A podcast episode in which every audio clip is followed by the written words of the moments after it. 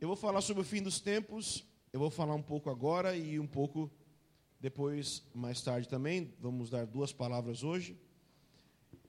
E eu queria é, começar agora indo para uma, uma via um pouco mais de ensino, um pouco mais de, de instrução para você, ok?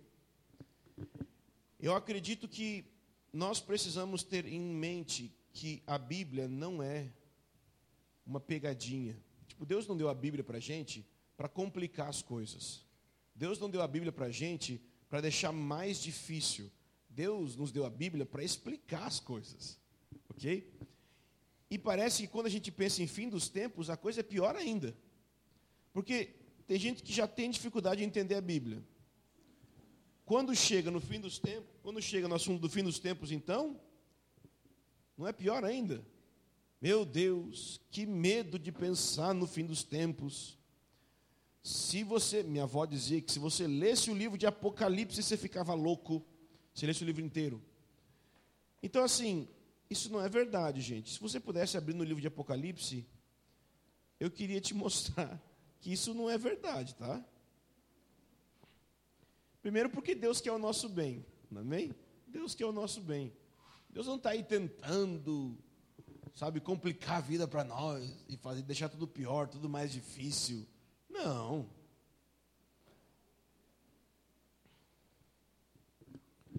No livro de Apocalipse, no capítulo 1, está escrito assim: a primeira frase, revelação de Jesus Cristo. Olha que legal. É a revelação e ocultação. Deus veio revelar, Deus não veio esconder. Então, o livro de Apocalipse, e óbvio, as profecias da Bíblia como um todo, elas não foram dadas para complicar mais a nossa vida. Sabe, elas não foram dadas para que só pessoas especiais, teólogos, pessoas místicas que têm visões muito grandes podem entender. Não. Na verdade, quando o livro de Apocalipse foi escrito, as pessoas para as quais ele foi escrito eram pessoas que nem sabiam ler. Tanto que, se você continuar olhando aí na sua Bíblia, o versículo 3, aí de Apocalipse vai dizer o seguinte: Bem-aventurados aqueles que leem, aqueles que ouvem e aqueles que guardam as palavras desta profecia, pois o tempo está próximo. Então ele disse que era bem-aventurado aqueles que leem. Ele tem uma bem-aventurança, uma bênção, algo muito bom. Bem-aventurado aqueles que leem. Ok. Mas ele também disse bem-aventurado aqueles que ouvem. Você sabia que no tempo que essa carta foi escrita, muita gente não sabia ler. Portanto, tinham reuniões na igreja de leitura pública das Escrituras. Ou seja, tinha alguém que lia e tinha alguém que ouvia atentamente a leitura. Então era bem-aventurado aquele que estava fazendo a leitura, e era bem-aventurado aquele que estava ouvindo a leitura que era feita. E os dois, tanto o que lia quanto o que ouvia, deviam guardar aquilo que estava escrito. E por que eles deviam guardar no coração aquilo que estava escrito? Porque o tempo de cumprimento daquilo que está escrito estava próximo. Irmão, se estava próximo no ano 80 depois de Cristo, o que, que você acha agora? Está mais próximo ainda, né? Certamente, mais do que nunca, nós estamos próximos dos momentos da volta de Jesus. E isso não significa que você tem que ficar desesperado. Ai meu Deus, Jesus está voltando. Vai ficar tudo ruim, tudo difícil, não vou conseguir viver. O Satanás e Jesus volta logo, arrebata nós que está muito difícil. Porque tem gente que pensa assim, né?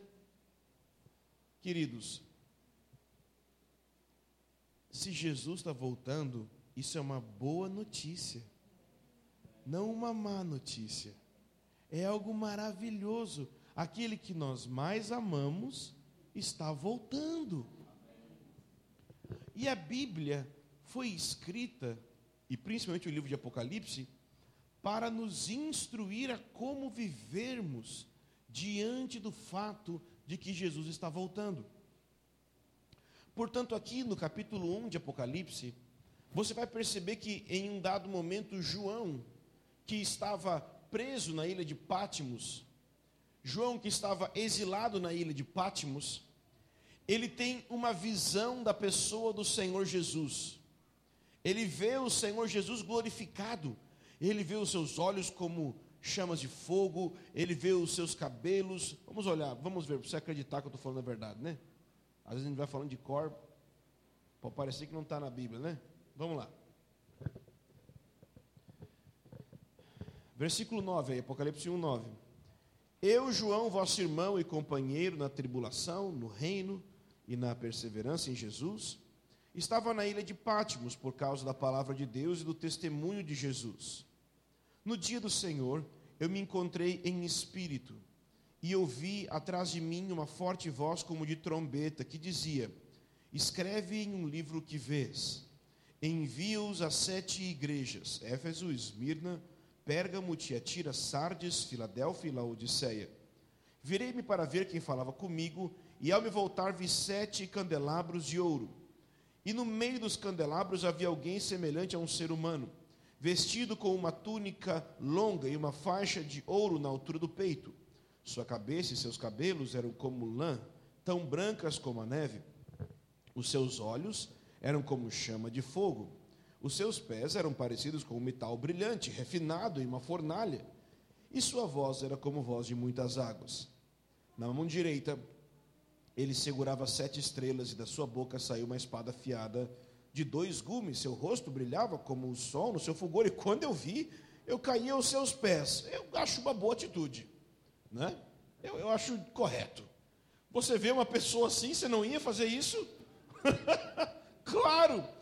Jesus era é Deus, mas ele também foi o grande amigo de João. João conviveu muito tempo com ele, ouviu Jesus ensinando, ele se reclinou ao peito de Jesus, mas num domingo de manhã, talvez João estava orando e de repente ele vê o seu amigo de novo na sua frente, mas agora o seu amigo estava brilhando, com olhos de fogo, com um cabelo branco, com um rosto como o sol na sua maior força, com uma veste semelhante de um sacerdote, com uma estola sacerdotal na altura do peito, com uns pés que brilhavam intensamente, da sua boca uma espada afiada, nas suas mãos ele tinha sete estrelas e ele estava andando no meio dos candelabros. Esses candelabros representam as sete igrejas que estavam na Ásia e as estrelas nas suas mãos, os líderes dessas igrejas.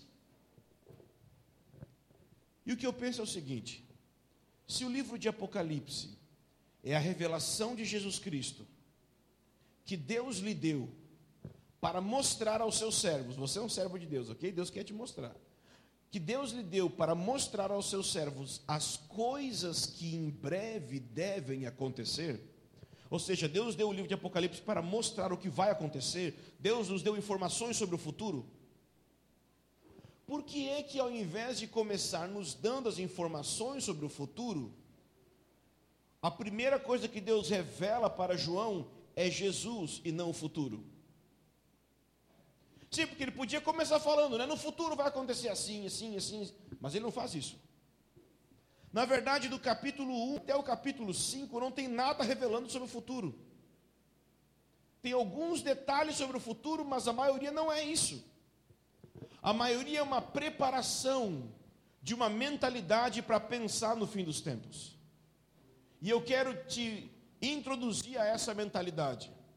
Existe um fundamento para estabelecer uma mentalidade no fim dos tempos. Ela está no capítulo 1, 2, 3, 4 e 5 de Apocalipse. A partir do capítulo 6, nós temos profecia sobre o futuro. Se o Senhor permitir, nós vamos falar do capítulo 6. Mas se a gente estabelecer pelo menos a mentalidade, já está bom. Por que é que o Senhor mostra para João primeiro Jesus e não o futuro em si? Apocalipse 19, versículo 10 diz que o testemunho de Jesus é o espírito da profecia. O que, é espírito da profecia? Espírito da profecia tem a ver com o fôlego, o pneuma da profecia, a essência, entende? Espírito ali no sentido de fôlego. Então, o fôlego, a vida, a essência de toda profecia, não é a profecia em si falando sobre um tipo de futuro.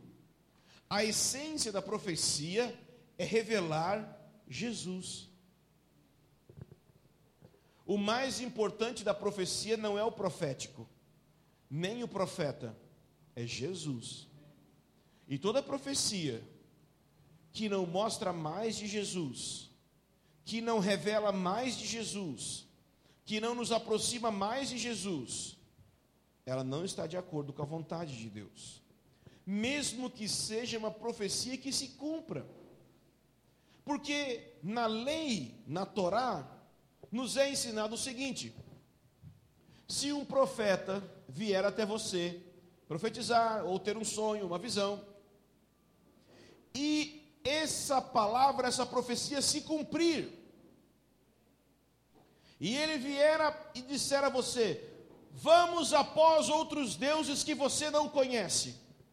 A instrução é: apedreje esse cara, que esse cara é um falso profeta. Mas tem um problema aí. Porque para a gente nós estamos acostumados a entender um falso profeta como aquele que profetiza algo que não se cumpre. Mas ele não está dizendo isso. Falso profeta não é quem profetiza algo que não se cumpre. É aquele que profetiza algo que se cumpre e quando se cumpre, ele te envolve numa relação que te leva para longe de Deus. Entendeu? A profecia se cumpre, mas você vai para longe de Deus. Meu Deus, mas será que tem profeta que quer me levar para Satanás? Não necessariamente. Às vezes, o foco pode deixar de ser Jesus e simplesmente passar a ser o profético, entre aspas. E quando o profético é o alvo dos profetas, eles perderam a linha. Porque o testemunho de Jesus é o espírito da profecia. Toda profecia tem uma essência. A essência da profecia é revelar Jesus. Por isso, a essência do livro de Apocalipse não é apenas revelar os fatos futuros, mas é mostrar que esses fatos futuros estão acontecendo porque tem um homem controlando esses fatos. Eles estão acontecendo porque Jesus determinou que eles acontecessem. Tudo que vai acontecer no futuro, inclusive juízos terríveis, vão acontecer pela mão de Jesus. Vão acontecer porque Jesus vai liberar juízo. E desculpa, mas infelizmente hoje em dia a nossa nosso entendimento sobre juízos de Deus está muito fraco. Nós pensamos que Deus não envia mais juízo, mas a minha Bíblia diz o seguinte, Amós 3: Acontecerá alguma desgraça à cidade sem que o Senhor a tenha feito? É uma pergunta de retórica, a resposta é não. Quando algo, um desastre natural acontece, a última coisa que nós deveríamos dizer é que ele é natural. Ele não é natural ainda que a gente não saiba o motivo pelo qual aquilo aconteceu. E nós não devemos chegar para as pessoas e apontar o dedo para elas e falar: é, viu, é porque vocês são mal. Vocês são mal, aconteceu um juízo com vocês. Querido, o chão só não se abre agora e te engole no inferno vivinho como você está, porque Deus é bom, não porque você é bom. Então, se acontece algo difícil com alguém, um, um juízo, não é porque ele era pior do que você. A pergunta não é por que o avião do Chapecoense caiu. A pergunta é por que, que o seu carro não bateu no caminho para cá. Porque você não merecia estar aqui. Entende como é que é? A gente não deve apontar para ninguém e falar, ah, vocês são pior que nós. Mas Deus permite que julgamentos ocorram em alguns pontos, em alguns momentos na história. Mas vai chegar um momento onde esses juízos vão se tornar mais intensos. Deus vai intensificar. A Bíblia fala em Mateus 24 sobre o princípio das dores. Olha que termo interessante esse, princípio das dores. Ele está fazendo referência às dores de parto. E como que são as dores de parto? Bom, eu não vou ensinar as irmãs como são dores de parto, mas como eu tenho, sou casado com uma mulher e tive uma mãe, eu posso perguntar para elas. E eu aprendi que as dores de parto têm algo bem interessante, apesar de não ser legal, porque é dor. É que quanto mais se aproxima o tempo do nascimento, a hora do nascimento, as dores se tornam mais intensas e mais constantes. E se fôssemos pensar ao contrário, quanto mais distantes, né, mais leves e mais espaçadas entre uma e outra. Então, a humanidade tem passado por dores, mas ainda não são muito intensas e não são muito constantes. Mas conforme o tempo passa, muitas dores têm aumentado e têm se intensificado e sido mais perto uma da outra. Porque está para nascer um novo dia, está para nascer um novo tempo. O tempo, uma era do reino de Deus, estabelecendo o reino de Jesus nessa terra.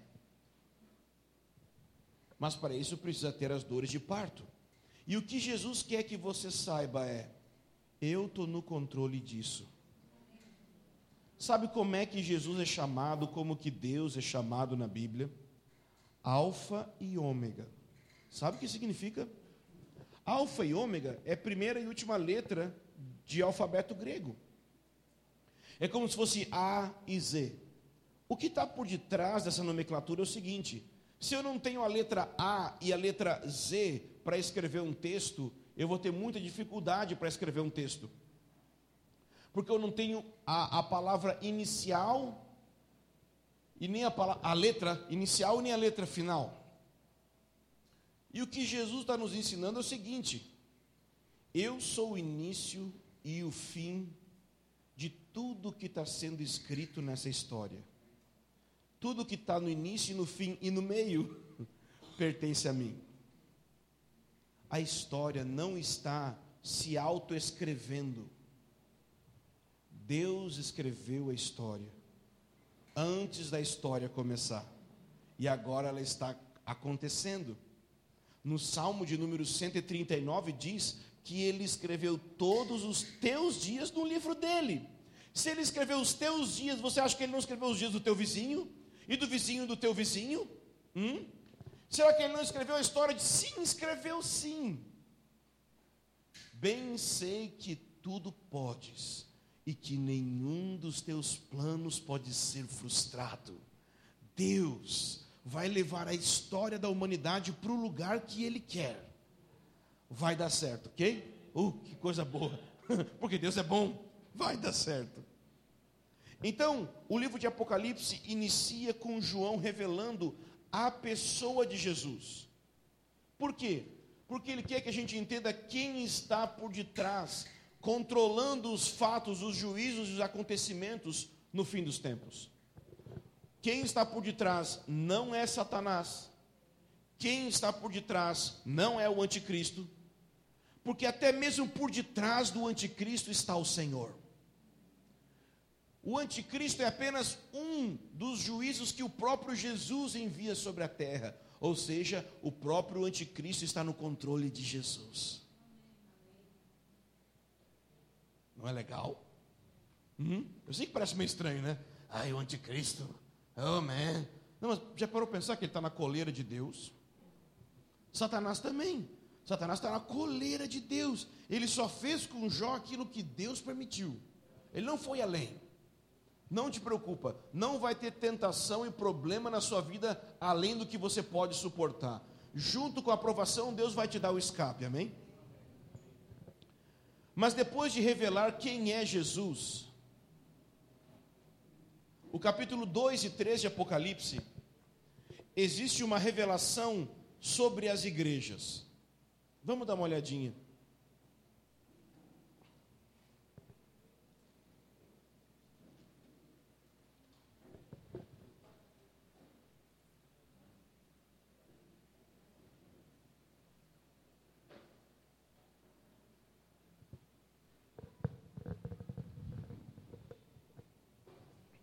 Capítulo 2, versículo 1 diz assim: Escreve ao anjo da igreja em Éfeso. Olha o versículo 8 agora. Escreve ao anjo da igreja em Esmirna. Olha o versículo 12. Escreve ao anjo da igreja em Pérgamo. Olha o versículo 18.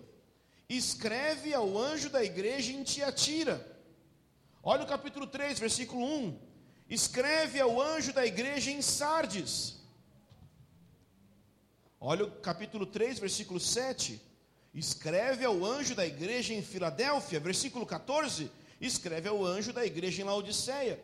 Então você vê que igreja é um negócio que Jesus gosta bastante, né?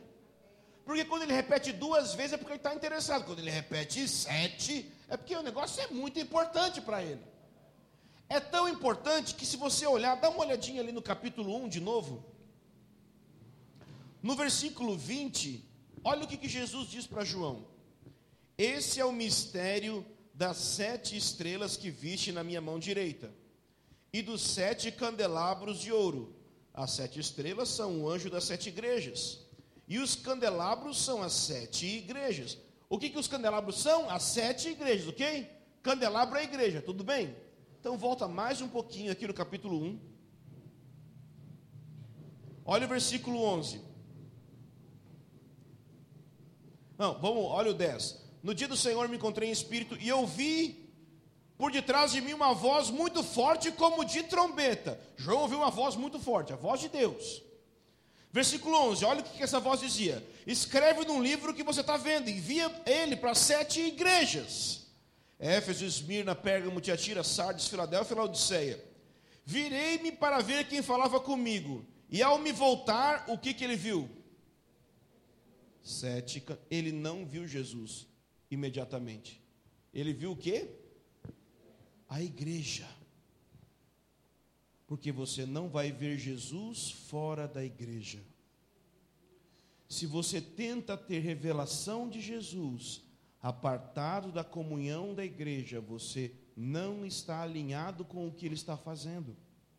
Quando eu me viro para olhar quem está falando, eu vejo sete candelabros, porque ele está na comunhão da igreja, ele está no corpo de Cristo. Lembra de Paulo? Paulo estava, estava perseguindo a igreja e queria matar, isso antes da conversão dele, ele tentando matar os cristãos. E de repente, como é que foi a conversão dele? Você lembra? Ele vê uma luz, ele ouve uma voz, e a voz diz o que para ele? Saulo, Saulo, porque você. Mas peraí, ó, Saulo estava perseguindo Jesus? Está perseguindo quem? Os cristãos. O que, que Jesus está dizendo? Esses que você está perseguindo e eu somos o mesmo. Porque eu sou o cabeça desse corpo porque eu sou o sacerdote entre esses candelabros. Você quer me ver? Quero. Então olha para esse povo aqui, ó.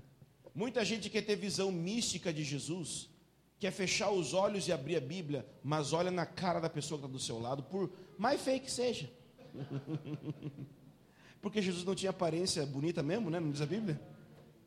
É, a gente olha a igreja cheia de defeito e pensa que porque ela tem defeito, Jesus não está nela. Mas, querido, nós estamos no Natal. Vamos nos lembrar que Jesus nasceu na manjedoura, amém? O ah, que, que é a manjedoura, querido? Manjedoura é um lugar cheio de merda ao redor. Lembra? Os bichos cagavam lá, lembra? Então, Jesus nasceu no meio da merda para dizer que da merda ele veio te tirar. Então, quando está fedendo a comunhão dos irmãos, não fuja. Jesus permanece lá limpando nós. Tá? Não fique ser tão limpinho que você foge do corpo de Cristo, querido. Você também é sujinho, mas tem que andar perto dos outros para saber que você é sujo, né? Ao me virar, ele não viu Jesus, ele viu os candelabros. Ele viu a igreja. Ou seja, a revelação de Jesus é para a igreja. O objetivo maior não é nem a cidade, não é nem as nações, mas é o povo de Deus, na cidade e nas nações. Claro que nós devemos ser sal e luz na cidade, mas antes da cidade, a igreja. Porque a igreja é o instrumento através do qual Deus quer tocar a cidade. Por isso que as orações do Novo Testamento são todas pela igreja. Nenhuma pela cidade. Não é que eu não posso orar pela cidade, ok? Mas é que Deus tem um meio de abençoar a cidade. Quando a igreja é sal e luz. Não é tentar ser uma outra coisa para abençoar a cidade. Ser relevante sem ser igreja. Não dá. Não dá. Então, quando João recebe essa mensagem para sete igrejas, sete vezes repete uma frase muito interessante. Quem tem ouvidos, ouça o que o Espírito diz às igrejas. Se repetiu é porque é importante. Sabe, eu, eu gosto muito de teologia, mas tem uns teólogos que dizem que Deus não fala mais. Que o que Deus tinha para falar, ele já falou. Bom, minha Bíblia me ensina que se a igreja quer andar alinhada com Deus no fim dos tempos, ela tem que ouvir o que o Espírito diz às igrejas. E o que o Espírito disse para Éfeso não é a mesma coisa que o Espírito disse para Laodiceia. O que o Espírito disse para Laodiceia não é o mesmo que ele disse para Esmirna. Ou seja, para cada cidade pode haver uma palavra diferente. E nós precisamos nos alinhar como igreja dentro dessa palavra que o Espírito está falando. Se nós desejamos ser vitoriosos nos fins dos tempos, nós precisamos primeiro ter uma revelação de Jesus, segundo, andar como igreja, mas como igreja, tendo a revelação de Jesus, nós precisamos discernir o que o Espírito está falando especificamente para a igreja na cidade. Nós precisamos ter um andar que discerne a voz do Senhor, o Shema, ouve, ó Israel. Jesus repetiu isso muitas vezes. Quem tem ouvidos para ouvir, Ouça, não é escutar, é ouvir. Você pode estar me escutando aqui, mas não ouvindo o Senhor por detrás do que está sendo dito. É ter uma espécie de atenção tão forte que você percebe por detrás das palavras Deus falando. Não é minha doutrina, não é meu ensino, é o Espírito que atua por detrás. Quem tem ouvidos, ouça o que o Espírito diz. E o que o Espírito diz? Tem algo em comum que o Espírito diz para todas as igrejas: aquele que vencer. Deus chama cada um de nós para vencer. Sabe o que ele está querendo dizer com isso? Que a vida cristã é uma jornada, é uma corrida, é uma luta que você precisa entender, que você precisa vencer. A vida cristã não demanda passividade, demanda atividade, engajamento. Não é ficar passivo esperando as coisas acontecerem, esperando Deus fazer as coisas, mas é fazer as coisas junto com Deus. Não é eu fazer independente dele, e não é eu esperar que ele faça independente de mim, mas é em parceria com ele fazer.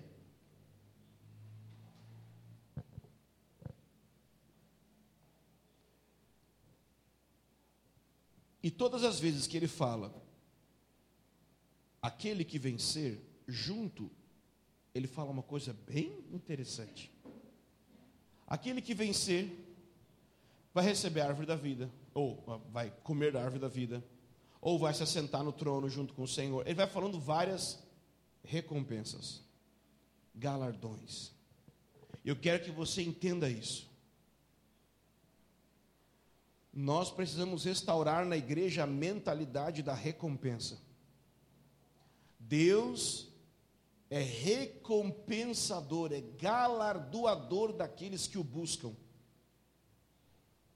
Muitas vezes nós pensamos que nós devemos buscar a Deus como resultado da gratidão por aquilo que Ele fez. Entende como é que é? A gente pensa mais ou menos assim: Deus fez tanto por mim no passado, portanto agora eu vou servir Ele dessa forma e dessa forma e dessa forma, em gratidão ao que Ele fez por mim no passado. O problema é que a Bíblia não ensina isso. É muito bonita a atitude, mas por detrás tem uma mentalidade de devedor. E a mentalidade de devedor não vai te empurrar a servir mais a Deus. Todas as vezes que a Bíblia quer nos empurrar para ir além, ela fala do futuro. Ela diz assim: entra no teu quarto em secreto, e o teu pai que te vem em secreto te recompensará. Fala de algo que vai acontecer no futuro. Fala da recompensa que existe por servir a Deus. Sete vezes, em Apocalipse 2 e 3, repete sete galardões, ou mais de um galardão, mas repetido sete vezes. Eu quero te contar uma coisa. Se você for fiel a Jesus nessa vida, nas áreas que Jesus está falando com você todos os dias, botando o dedo na ferida às vezes, né? Sabe, tem um momento em Mateus 25 que Jesus diz assim: Eu tive sede e vocês me deram de beber. E aí as pessoas que vão ser recompensadas perguntam: Senhor, quando te vimos com sede? Já para pensar nisso? As pessoas não sabiam que elas tinham feito algo que ia receber recompensa. Eu quero te contar uma coisa.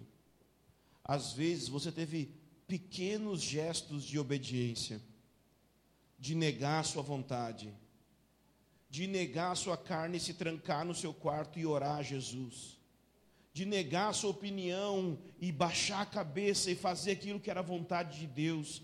Muito pequenininho, mas Jesus diz uma coisa para você: você foi fiel no pouquinho, sobre o muito te colocarei.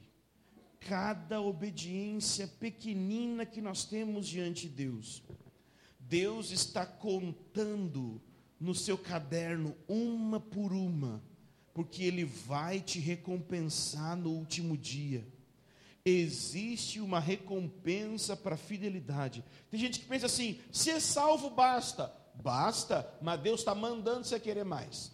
Tá? Mas que eu quero mais do que ser salvo? Quero ser recompensado no seu reino. Eu fui salvo para entrar numa jornada, para receber uma recompensa. É isso que o apóstolo Paulo fala em Filipenses 3. Que ele estava correndo, buscando alcançar aquilo para o qual ele foi alcançado. E o que é que ele queria alcançar? Ele dá um nome: o prêmio da soberana vocação em Cristo Jesus. Há um prêmio, há uma recompensa. Eu quero te dizer: essa vida não é recompensa.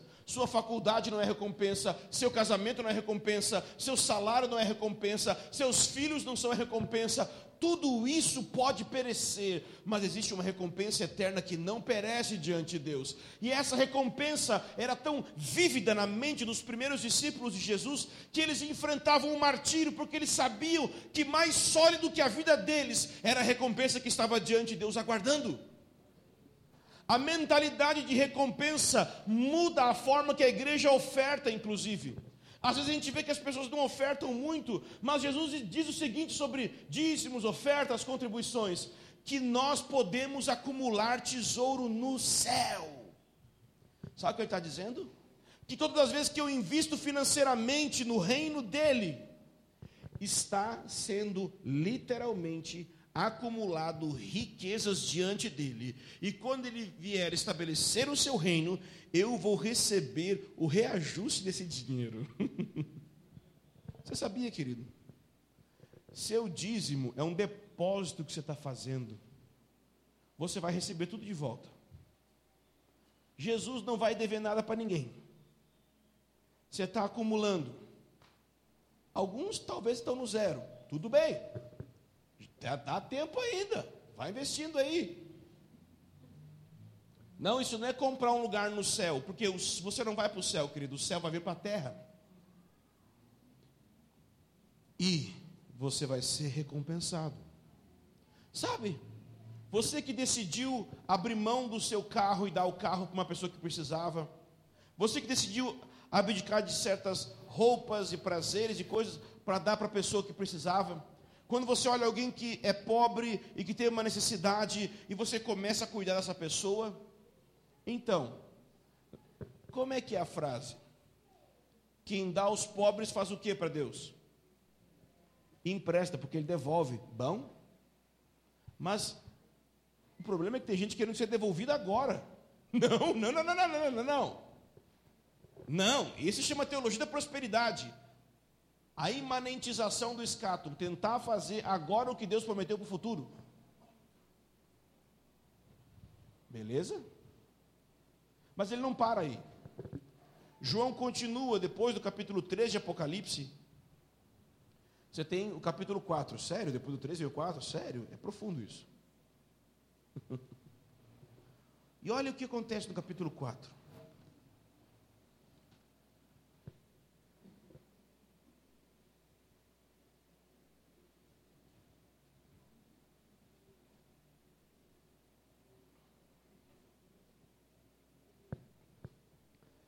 Depois dessas coisas, vi uma porta aberta no céu, e a primeira voz que eu ouvira, voz como de trombeta falando comigo, disse: Sobe aqui, e eu te mostrarei as coisas que devem acontecer depois destas.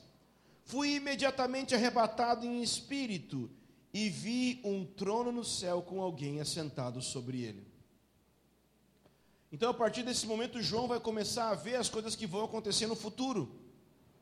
Mas antes de ver as coisas que vão acontecer no futuro, ele vê um trono no céu.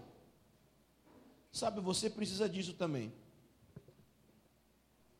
Às vezes a gente olha para a nossa vida e vê as circunstâncias dando errado, e vê as coisas dando errado, e não vê que existe um Deus no trono no céu.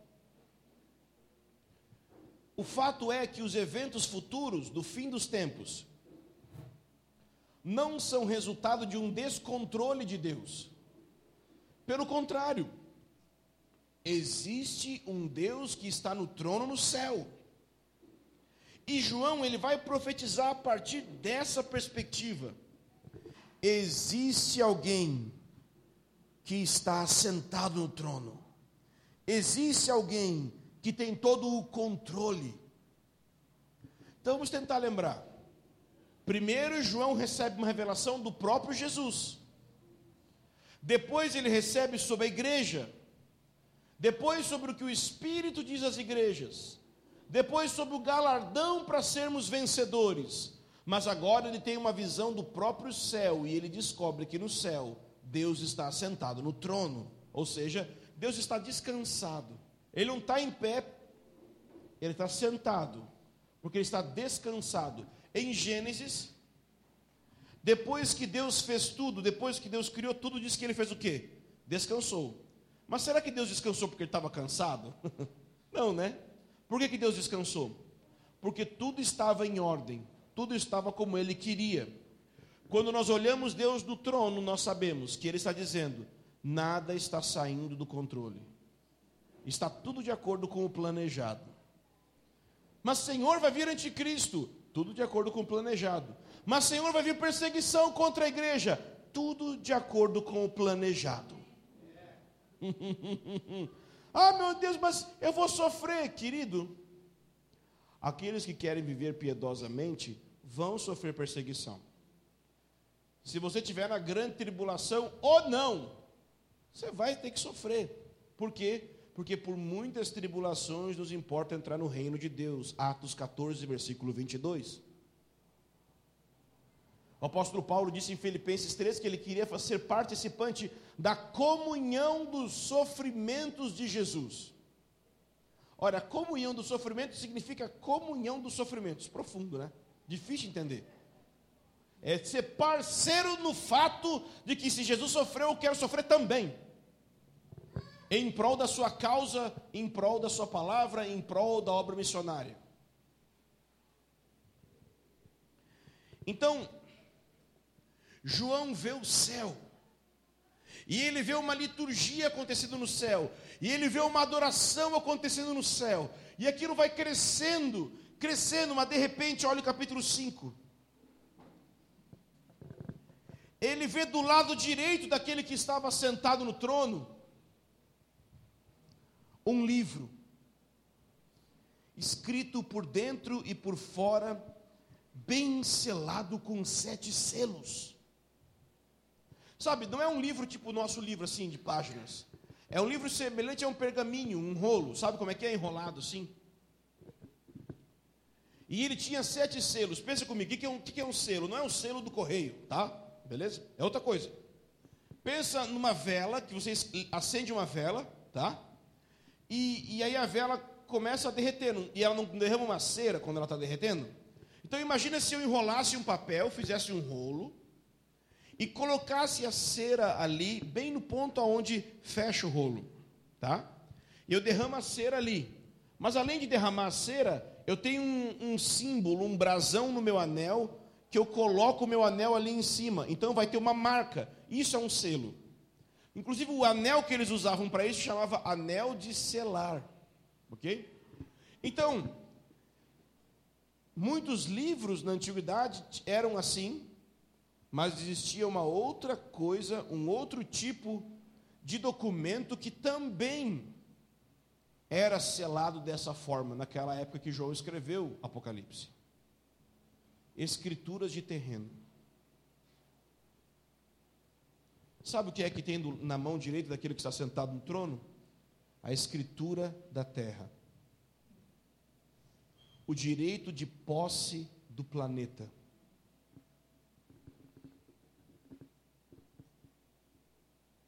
e toda a história da humanidade se consuma nesse rolo. Gênesis 3,15, depois do pecado, o Senhor diz que iria levantar alguém, que iria esmagar a cabeça da serpente, ele iria restaurar tudo. Em Gênesis capítulo 12 é dito a Abraão que Deus levantaria um descendente de Abraão que iria liberar uma bênção para todas as nações. Segundo Samuel, capítulo 7, é dito que um descendente de Davi iria se assentar no trono de Davi e iria liberar uma bênção sobre as nações. Então deveria de haver um filho de Adão, um filho de Abraão, um filho de Davi, que iria ser rei sobre a humanidade, rei sobre Israel, rei sobre Jerusalém, que iria abençoar toda a terra por meio desse reino, que seria internacional, que seria israelita e seria centrado na capital Jerusalém.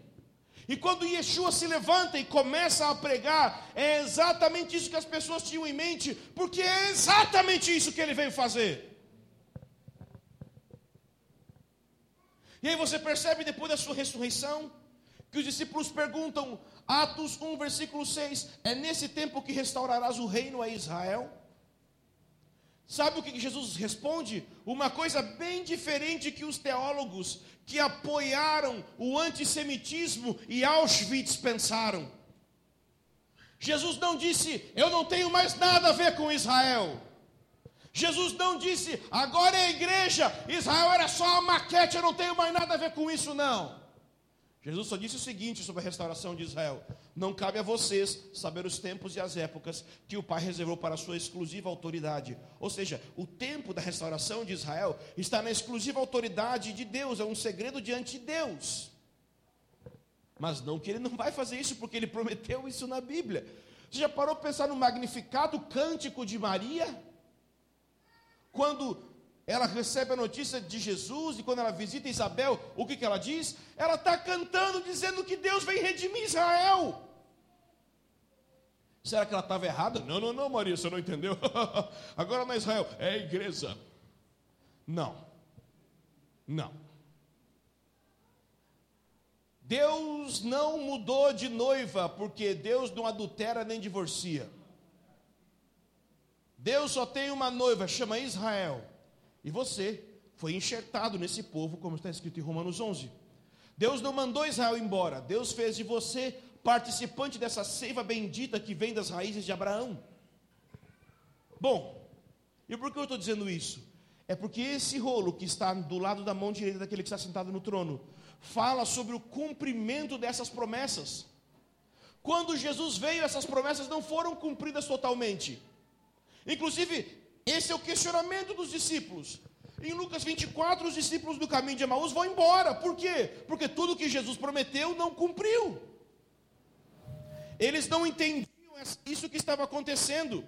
De que Jesus precisava primeiro vir perdoar os pecados, para depois estabelecer o seu reino. Por que, que Jesus precisava fazer isso? Pensa comigo. O reino de Deus não é um reino só invisível e espiritual. O reino de Deus é um reino literal, físico, militar, econômico, terreno, israelita, centrado em Jerusalém. Se Jesus tivesse estabelecido o seu reino quando ele veio na primeira vinda, sabe o que ele teria que fazer? Eliminar todos os seus inimigos. E a Bíblia diz que nós éramos, por natureza, inimigos de Deus.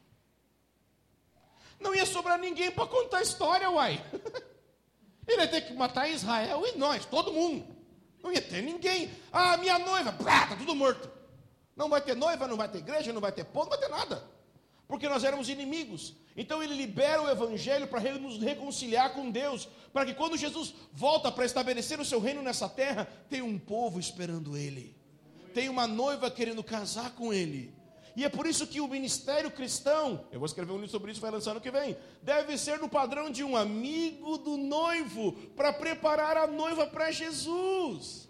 Espero que eu lance esse livro. Né? Porque sanguíneo promete e não cumpre nunca.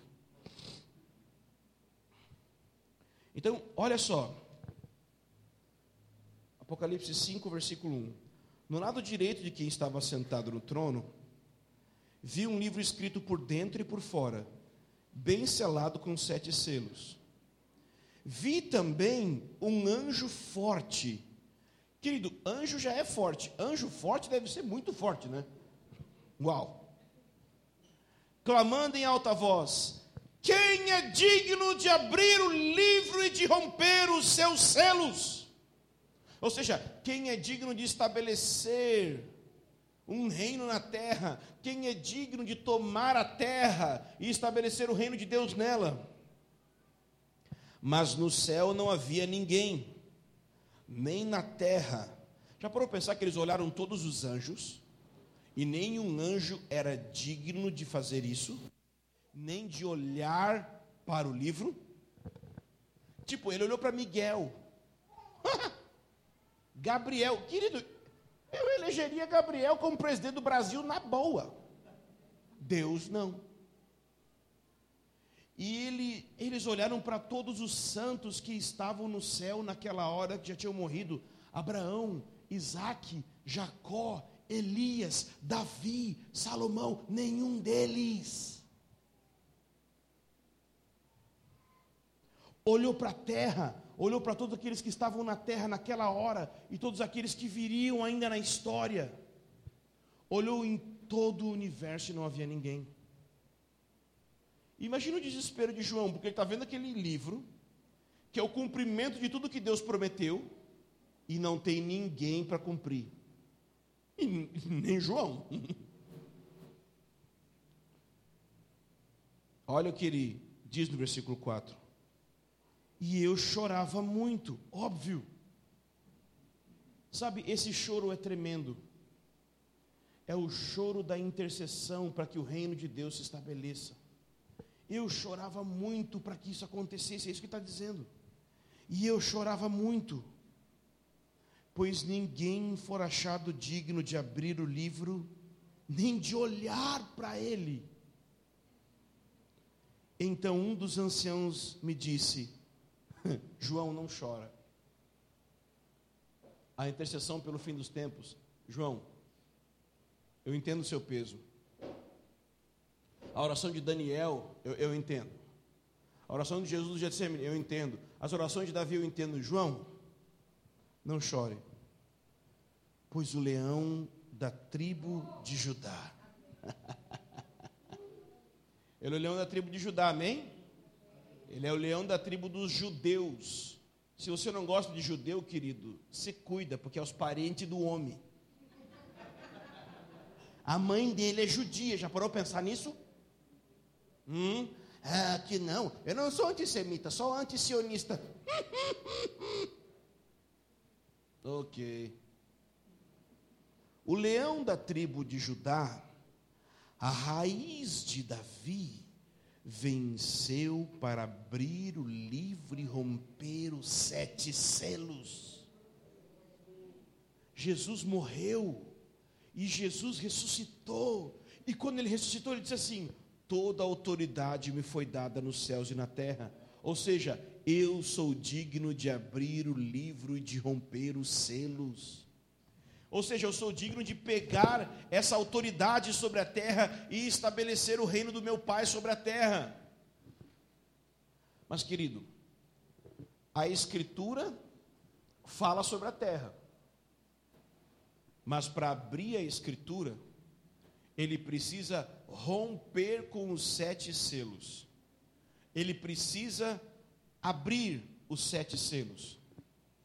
E rapidamente eu vou encerrar te mostrando Jesus abrindo os sete selos.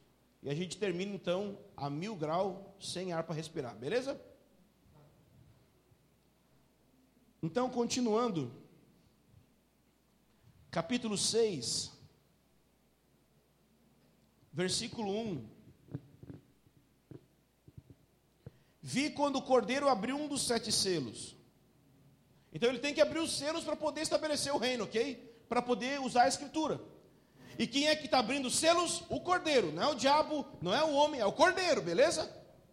Vi quando o cordeiro abriu um dos sete selos. E eu vi um dos quatro seres viventes dizer com a voz como de trovão: Vem! Olhei e vi um cavalo branco, e seu cavaleiro segurava um arco, e foi-lhe dado uma coroa, e ele saiu como vencedor, decidido a vencer. Querido, eu não vou entrar em discussão, vou só explicar o que eu penso. Isso aqui é o anticristo, ok? Isso aqui é o anticristo. Por quê? Porque, em primeiro lugar, o cavalo branco de Jesus só vai aparecer lá no capítulo 19. É uma imitação do reino de Jesus. E não só isso, olha só na sua Bíblia, diz que ele tem um arco qual o problema dele ter um arco? É que todo arco tem que ter uma flecha, mas ele tem um arco sem flecha. Por que, que ele tem um arco sem flecha? O que, que é um arco e flecha? É um instrumento de guerra à distância. Você joga a flecha longe, mas ele não tem flecha nesse arco. Por quê? Porque é apenas uma ameaça de uma guerra à distância, mas não tem uma guerra. Então a primeira coisa que vai acontecer durante a grande tribulação é o início de uma tremenda ameaça de guerra iniciada pelo anticristo. E todos vão ficar com medo. E por que eles vão ficar com medo, um segundo selo vai acontecer. Versículo 3. Quando ele abriu o segundo selo, ouviu o segundo ser vivente dizer: Vem. Então saiu outro cavalo, um cavalo vermelho, e ao seu cavaleiro foi dado o poder de tirar a paz da terra, de todos os para que todos os homens, para que eles se matassem uns aos outros e foi-lhe entregue uma grande espada. Então, espada é diferente de arco. Arco tem a ver com guerra de longe, espada tem a ver com guerra de perto. Então, o que está acontecendo? Aquilo que era uma ameaça de guerra, agora se torna uma guerra de fato. Mas não é uma guerra de nação contra nação. Está vendo que está dizendo que os homens vão tirar a vida uns dos outros? É uma guerra civil. Então, o segundo selo fala de uma guerra civil que vai acontecer. A última guerra mundial é dos exércitos contra Israel, Apocalipse 19, Zacarias 14. Mas antes dessa guerra, durante a grande tribulação, os homens vão tentar matar uns aos outros. Ou seja, a paz vai diminuir e muito. Depois disso, como resultado de uma guerra civil, o que vai acontecer é que quando ele abriu, versículo 5, o terceiro selo, ouviu o terceiro ser vivente dizendo: Vem, olhei, e um cavalo preto tinha na mão uma balança Versículo 6: Então ouvi uma voz entre os quatro seres viventes que dizia: Uma medida de trigo por um denário, três medidas de cevada por um denário, e não danifiques o azeite e o vinho. Então o que é isso aqui? É uma crise econômica resultante daquela guerra civil. Ok? Ele tem uma balança e ele diz o seguinte: uma medida de trigo para um denário. O que é uma medida de trigo? É o que uma pessoa consome em um dia. Uma pessoa consome em um dia. E o que é um denário? É o salário de um trabalho de um dia. O que ele está dizendo é o seguinte: que vai ter uma crise econômica tão séria que a pessoa vai trabalhar o dia inteiro só para conseguir comida para ela. Não vai ter para os filhos e para a mulher. Cada um vai ter que trabalhar um dia inteiro para se sustentar. Mas tem um problema maior do que isso. Porque ele falou de trigo, ok? Mas ele também falou de vinho e azeite. Qual a diferença do trigo e também da cevada para o vinho e para o azeite. O trigo e a cevada são alimentos bem simples. O vinho e o azeite são alimentos mais sofisticados. E esses não vão ser danificados, ou seja, é uma crise econômica que vai atingir principalmente os pobres. Os alimentos de maior classe não vão ser afetados, ou seja, a injustiça social, querido, vai aumentar muito. A desigualdade vai aumentar muito. Você acha que está ruim? Vai piorar. Ai meu Deus, então eu estou mal. Mas você não é de Jesus? Esse é um juízo de Deus contra o mundo, não contra a igreja. Se você é de Jesus, o juízo de Deus caiu, era para cair em você, mas caiu em Jesus na cruz. Esses juízos não vão cair sobre a igreja, não. Em Êxodo capítulo 8, mostra que os juízos de Deus caiu no Egito, mas não caiu no povo de Israel. A igreja vai estar na terra nesse período, mas não vai sofrer nada disso. Por quê? Porque ela está posicionada corretamente diante de Deus. Vai ser o maior avivamento da história, uma igreja gloriosa vai se levantar nessa época. Vamos continuar lendo. Estou quase encerrando, e quando o pastor diz isso, não significa nada. Versículo 7. Quando ele abriu o quarto selo, ouvi a voz do quarto ser vivente dizer: Vem. Vi então um cavalo amarelo. E esse amarelo aqui, querido, não é amarelo tipo amarelo assim, amarelo. É amarelo de morte, sabe? De cor de morte. Pálido, pálido. Vi um cavalo amarelo, seu cavaleiro se chamava Morte e o inferno o acompanhava. Meu Deus, que terrível. O que é isso? Tinha morte, ok? Pessoas estão morrendo, e por detrás é uma imagem como se a morte fosse recolhendo essas pessoas e levando, é como se o inferno fosse recolhendo as pessoas que foram mortas e levando para dentro do inferno. É essa a imagem que ele está falando. Foi-lhe dada autoridade sobre a quarta parte da terra. Meu Deus, é muita gente. Se nós chegarmos a 8 bilhões, é muita gente. Para matar pela espada, ok? Violência e guerra, fome, praga, que é doença, e animais selvagens. Animais selvagens? Sim. Porque quando faltar comida, eles vão vir para a cidade, querido. Ok? Bem-vindo ao futuro. Tá? Hum? Seu futuro se resumia em que lugar vou passar o verão? Pensa um pouco mais, porque o que eu penso sobre o futuro define como eu vivo no presente. Mas não para aí. Versículo 9. Quando ele abriu o quinto selo, vi debaixo do altar. Que altar? O altar que tem no céu. Deus tem um altar de oração no céu, amém? Vi debaixo do altar as almas dos que haviam sido mortos. Bom, se ele viu as almas, o que, que significa? Que almas são visíveis. Dos que haviam sido mortos por causa da palavra de Deus e do testemunho que deram. E eles clamaram em alta voz. Como que eles clamaram se eles são almas? De onde veio a voz se eles não têm garganta? porque a alma fala. Eu estou falando sério. Eu não estou falando brincando. Só rindo para relaxar. E eles haviam sido mortos por causa da palavra de Deus e do testemunho que deram. Ou seja, eles são missionários. Tem gente querendo ser arrebatada para não sofrer, querido. Vai acontecer isso não. O que vai acontecer é que o diabo vai pedir para ser arrebatado, que ele vai estar sofrendo tanto com a nossa presença na terra, que ele não vai aguentar. Eu não estou pedindo para fugir do diabo. A Bíblia diz: resistir ao diabo e ele fugirá de vós. Eita, nós, glória a Deus. Eita. Eles clamavam em alta voz, dizendo: Ó soberano, santo e verdadeiro, até quando? Ah, essa frase, irmãos. Até quando? Ela repete muitas vezes os salmos que chamam de imprecatórios, de, de reclamação de Davi. os salmos que Davi está triste, ele repete isso. Até quando? Os profetas falam, até quando? O que, que as almas estão fazendo no céu? Querido, não é o céu católico, é o céu de Jesus. Elas estão orando.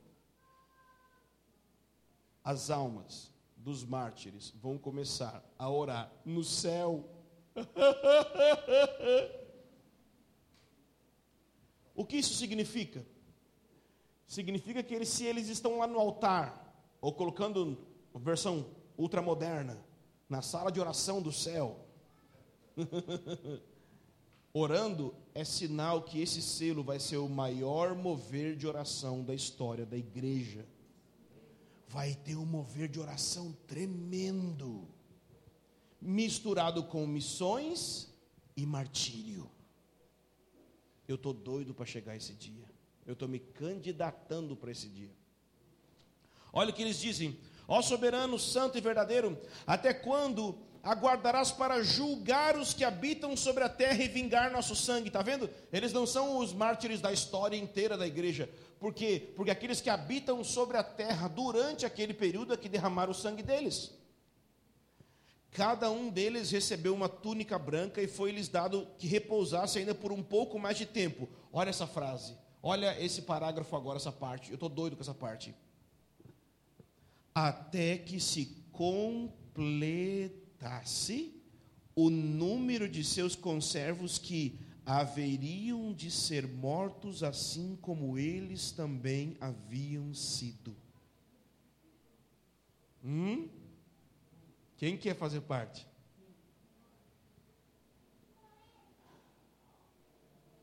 Um dos sinais para o fim é que o evangelho do reino tem que ser pregado a todo, todas as nações. Mas também existe um número de pessoas que precisa ser morta por causa do testemunho. Por que, que Deus fez isso? Eu não sei. Mas Deus determinou na sua soberania que tem um número exato de pessoas que vai morrer. E isso é cristianismo. Cristianismo é: recebereis poder, ao descer sobre vós o Espírito Santo, e sereis minhas testemunhas. Mas a palavra testemunha ali significa mártir. O poder do Espírito vem sobre nós para nos tornar mártires. Não para a gente viver nossa própria vida, mas para a gente entregar nossa vida para a obra missionária e morrer se for preciso. Versículo 12. Vi quando ele abriu o sexto selo e houve grande terremoto. O sol se escureceu como um saco de silício e a lua toda tornou-se como um sangue e as estrelas do céu, querido, não é um eclipsezinho qualquer. Lua de sangue, querido, é tipo para sempre, é um negócio terrível. Não é um eclipsezinho que dá e passa, tá? O sol escureceu como um saco de silício, a lua tornou-se como um sangue, as estrelas do céu caíram. Querido, não é estrela no sentido de planeta, tá? É asteroide, é meteoro caindo, tá? Como figos verdes derrubados de uma figueira, e o céu recolheu-se como um rolo, e todos os montes e ilhas foram removidos dos seus lugares. Querido, vai ser intenso. Já pensou as ilhas serem removidas? Como assim? Elas vão para outro lugar, para um outro lugar para o lado? Não, para baixo. Uh, desaparece. Versículo 15: Os reis da terra, os nobres, os chefes, militares, ricos, poderosos, escravos, homens livres, se esconderam nas cavernas e nas rochas e nas montanhas e diziam aos montes e rochedos: Caí sobre nós e escondei-nos da face do que está sentado no trono e da ira do cordeiro. Pergunto eu, irmãos, como que eles sabem que todos esses juízos vêm de Deus e da ira do cordeiro? Porque vai ter uma igreja na terra proclamando porque vai ter uma igreja na terra declarando de qual é a origem desses eventos. Deus está levantando uma igreja profética que discerne os sinais e proclama para o mundo. Mas não para aí. Olha o que diz agora o versículo 17: Porque chegou o grande dia da ira deles, quem poderá subsistir? E essa é a pergunta final que eu quero encerrar. Quem vai poder ficar de pé no fim dos tempos? Com tantos juízos terríveis, como que eu posso ficar de pé? Pois as próximas frases do capítulo 7 respondem, ele diz o seguinte: depois disso, viram os quatro cantos da terra quatro anjos em pé, retendo os quatro ventos da terra, para que nenhum vento soprasse sobre ela, nem sobre o mar, nem sobre árvore alguma. Vi outro anjo subir do oriente, tendo o selo do Deus vivo. Ele clamou em alta voz aos quatro anjos que haviam recebido autoridade para causar dano à terra e ao mar, e eles disseram o seguinte: Não danifiques a terra, nem o mar, nem as árvores, até que selemos a testa dos servos do nosso Deus. Sabe de uma coisa? Tem marca da besta? Tem, mas tem uma marca mais forte no fim. o selo do Deus vivo. Esses, essa passagem é uma passagem simbólica e ela está explicando como se posicionar diante da passagem anterior. E ele está dizendo o seguinte: antes de começar esse juízo sobre a terra, Deus quer selar o seu povo. E o que é selar? Muito simples. Em Efésios capítulo 1 diz que nós somos selados pelo Espírito Santo da promessa é receber um toque forte do Espírito Santo, é ser cheio do poder de Deus, é ser cheio da santidade de Deus para suportar esses dias. Para você suportar o fim dos tempos, você não tem que comprar uma 12. Para suportar o fim dos tempos, você não tem que estocar comida, você tem que estocar santidade. Você tem que estocar a vida do sermão do monte no seu interior. Se posiciona diante de Deus em santidade, devoção, amor pelo próximo, amor por Deus. Prega, ensina o evangelho para as pessoas, lidere na comunidade. Deus vai te abençoar para que você esteja posicionado corretamente no fim dos tempos. Amém? Então vamos colocar em pé e encerrar. Esse momento para a próxima palavra de depois, né? Vamos lá.